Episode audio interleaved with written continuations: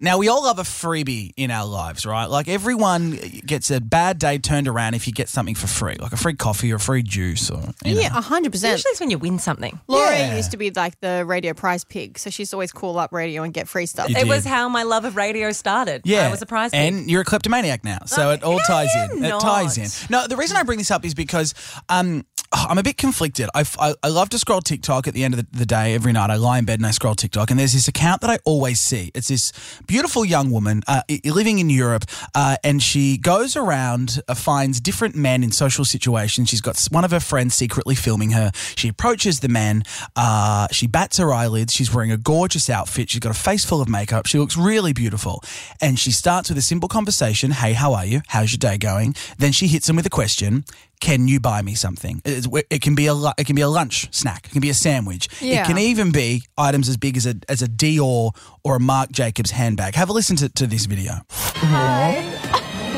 I'm Layla. Nice to meet you. Um, so I have to confess, I, I did come over here with a little question actually. Okay. Yeah, I've been having like a really tough day. Oh. Right. There's like a Marc Jacobs pop up like over there. Wondering if maybe like you'll be able to come there with me and like get me a bag or something. Yeah, why not? You say you haven't even met there, right? That's so sweet. Yeah, so she's she's using uh, I- I mean her pretty privilege to Oh God. get free stuff and posting it online. Okay, my question here though is like, who is at fault? Is it the guy for being silly enough to buy something, or is it her for being so manipulative that she's doing it in the first place? I mean, look, don't ask, don't get. So like she's she doesn't she's shooting her shot. The person doesn't have to say yes. And I No. would think if someone is saying yes to buying somebody an expensive designer bag, that person has a ridiculous amount of money because the average person isn't going, yeah, a couple of grand. Well, I don't know how much they are, but like people aren't just throwing that money around. Totally, but Brit, I think that this relates to other things, like girls at bars and stuff who are like, oh, you know, just like buy me a drink. And then they're using that. They have no interest in the guy whatsoever. I think it's different if you're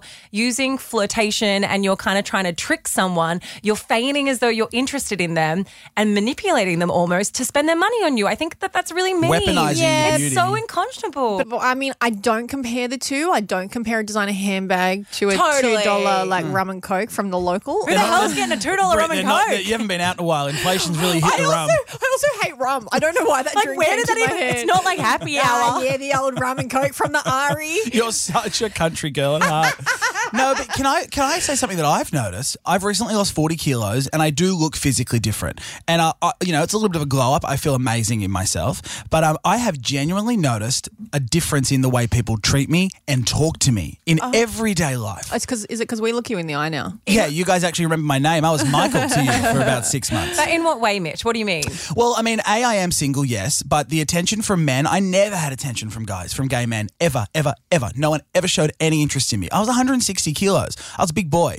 I did not have any, and I had many friends, but like that sexual chemistry that you know when you're being flirted with, you know. Yeah. I never had that. Now that I'm 40 kilos down and, you know, a jawline has appeared out of nowhere, men are more flirty with me. Even conversations in the street and in the workplace, Mitch, I think genuinely, and I totally appreciate what you're saying.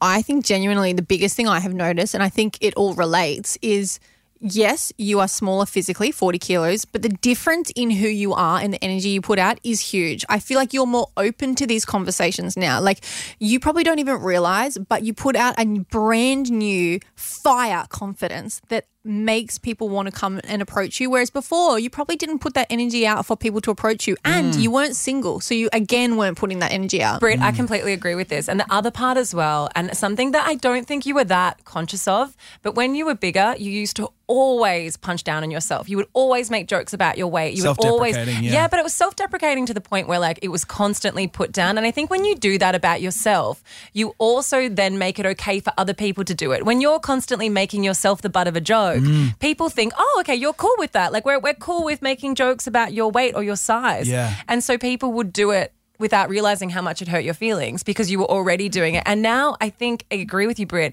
There is this like ridiculous confidence that's come, you know, along with the weight loss has been th- this new Mitch that's kind of come out as well. I agree. I do think there is though a bias in the way that Yes. society looks and treats big people. 100%. I, Yes. I 100% I agree. agree, I agree. But um, it's just funny who you are now. Like now you walk in and you're like, I'm so tired. I stayed up all night because so many people are in my DMs. people are flirting with me all the time. uh, They're overflowing. Also, can I just address the elephant in the room? Were you you guys just flirting with me then? I Yeah, was. okay. Yeah, I'm I was. so glad you Yeah, picked okay. that up. You know what? Rum and Coke's on me. Yeah. They're so cheap. bottles all around. All right, let's go.